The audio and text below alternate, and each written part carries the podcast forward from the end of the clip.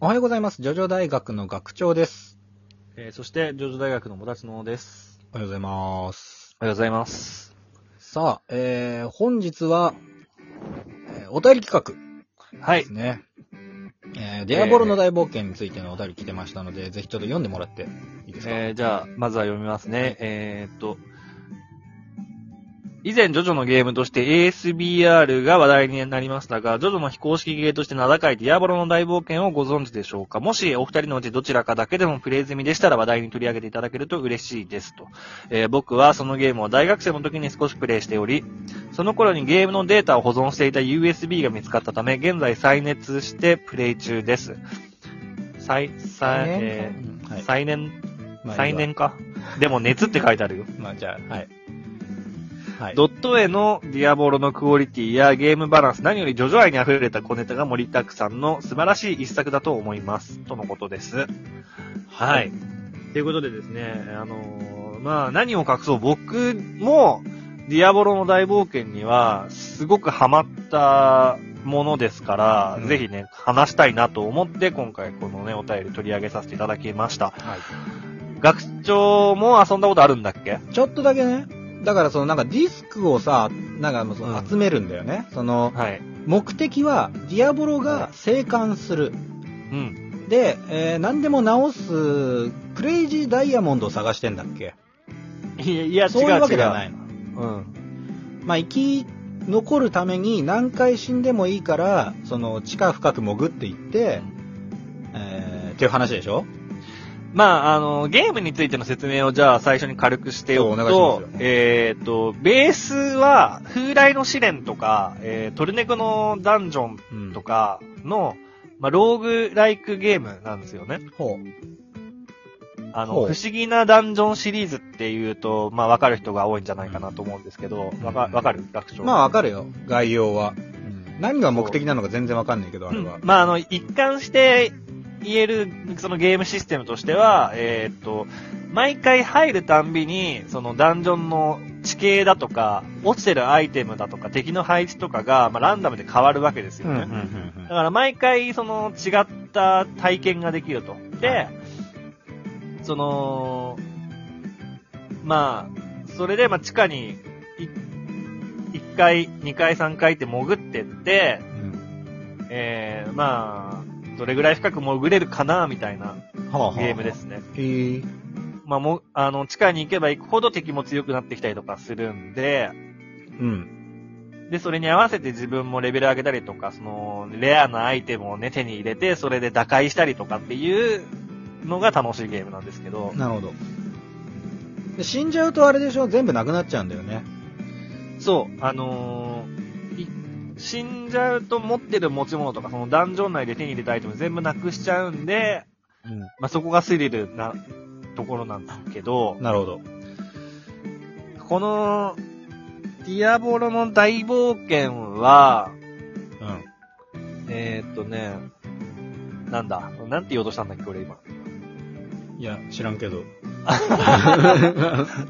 頭真っ白になっちゃう。でもね、その、もたちのからね、俺よく聞いてるんすよ。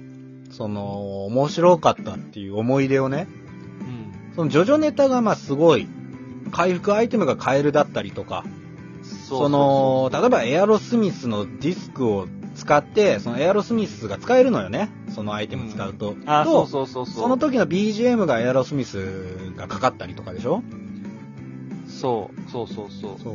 まあ、だから、主人公がディアボロなんですよ。ディアボロの大冒険なんで。で、なんでディアボロを起用したのかっていうと、そのディアボロって、ジョルノに、あの、ゴールドエクスペリエンスレクイエムをぶち込まれて、その、何回死んでも死ねない体になったじゃないですか。あそうね。うんそれがそのゲーム性と、あの、結構マッチしてて、うん。まあなるほどね。その、不思議なダンジョンシリーズって、まあ、死にゲーというか、その、死んでは、えー、っと、なんだ、死んでは潜って、死んでは潜ってみたいなところがあるんですよはいね。はいはいはい。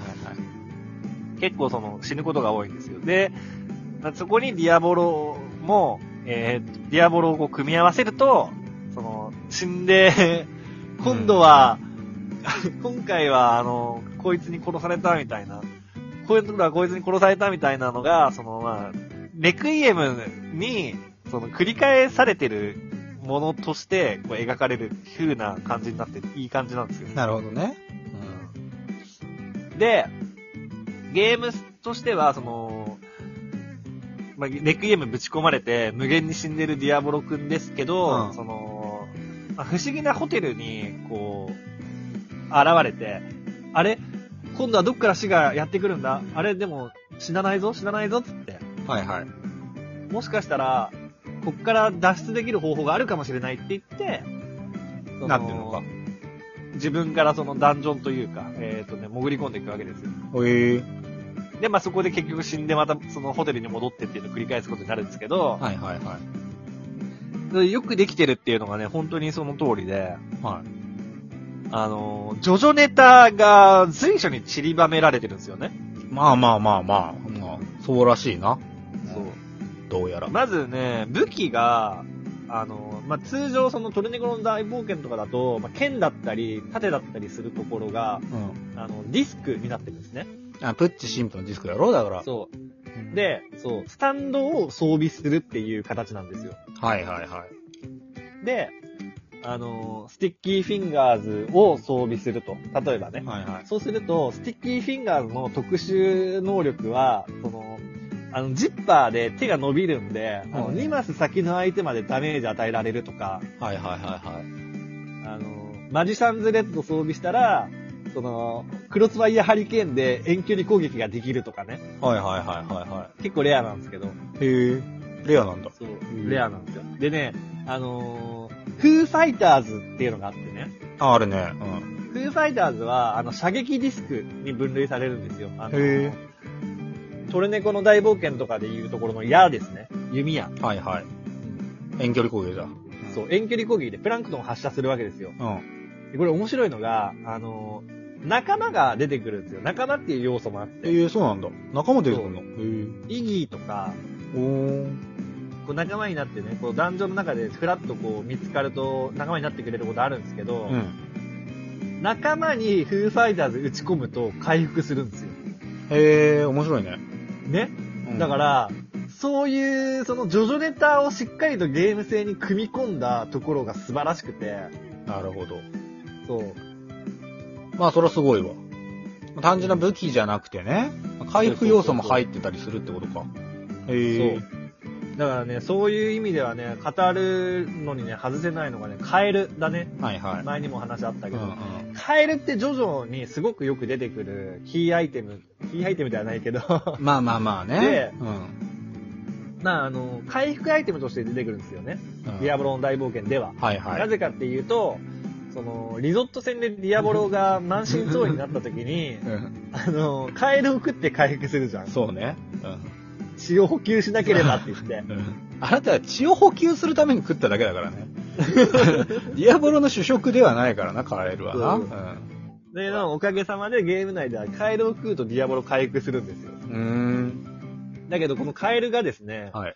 あの、まあ、言ってしまえば、その、トルネコの大冒険でいうところのパンなんですけど、うんはい。パン。パン、パンはもうパンとしての役割しかないんですよ、ディアボロの大冒険。おーおーおーだけど、あ、違う違う、あの、トルネコではトルね。ネコの大冒険ではね。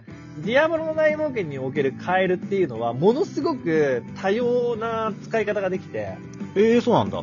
そうなんです。例えば、はい。ああいうのが敵で出てくるんですよ。何が敵で出てくるってリゾット。あ、おーリゾットがで出てくるの。おうおうそう。で、リゾットは、あの、透明人間なんですね。見えないんですよ、こっちから。あへーでしかもう、ん。しかもその、距離関係なく遠距離で攻撃してくるんです よ。え、す、強いじゃん、じゃあ、めちゃめめちちゃ。ゃめちゃ強いんですよ。どこから攻撃されてるのかわからんと。うん。はいはいはい。っていうので、逃げるにも逃げられないっていう超強い敵なんですけど、うんカエルを地面に置け ば、カエルが身代わりになってくれるんですよね、これ。なるほど。方向がわかんの方向はわかんない方。向はわかんないかなな。るほどでも身代わりにはなってカくエるんだルが身代わりになってくれるんで、えリゾット対策に変えるっていう。ー、え、じゃああのさ、なんか、ヤドクガエルみたいなの出てこないのヤドクガエル。ルね、出てくるよ、確か。あ、出てくんだあ。のへえー。投げると大ダメージみたいなのあったと思うんだけへど、ー他にもね、カエルなんか使われ方あったよね。あれじゃないかな、セピリさんにもなんか。メメター的な。。うんうん。メメター的な使い方あったんじゃなかったかえな。ー。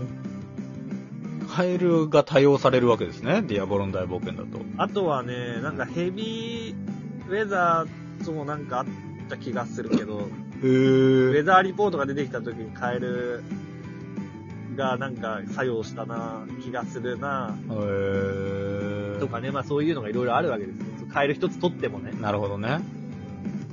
まあだから、ジョジョネタが、はい、何ですかはいあ。ともう一つ、タイヤ。タイヤうん。タイヤ。バカタイするヤやっつていうのがあって、うそのタイヤの中にディスクをし収納できるんですあよ。、へー。タイヤっていうアイテムの中にね。うんこれあの6部でさ、ほら、し神父がまあそうタしイてヤのた中けにディどスク。入れてたじゃん。だけど、このタイヤ、セッコに対して投げると、うん。セッコ耳が聞こえなくなってフラフラしだすんです へー。面白いでしょ面白い。とかね、そういうその、全然違ううんアイテムなの。のに、うんその、どっかの部分で使われてるたりすると、そこで関連性が生まれて、両方に意味のあるアイテムになるみたいなまあ、ことそがれは面白いわ。うん。あるんですよ。うん。ディアボロの大冒険。まあ、一つの要素ではなくなるってことね。その、ないんだね。ディアボロだと。はいへーただね、うんあの、ここまでよ意気揚々と話しておいて、本当に、あの、残念な話なんですけど、うんもうこれダウンロードできないんですね。あのね、多分非合法のなんかでできるよ。俺、それでやった気がする。ああ、だから、そう、非合法ではできるかもしれないけ ど、その、公の場では、できますとは言えう、なんい、できないよね。。そうそうそでう。き、できません。はい。もうダメなんです って。はい。ダメなんですって。はい。というところでございました。はい。ディアボロの大冒険、こんな感じでしたけれどもね、プレイ済みの方やね、全クリした人がいたらですね、ぜひ、えー、まだお便りいただければと思います。ツイッター連携のマシュマロ、ラジオドクアプリのお便り機能お待ちしてます。ではまた、はい。次回お会いいたしましょう。アリーベ・デルチ。さよならだ。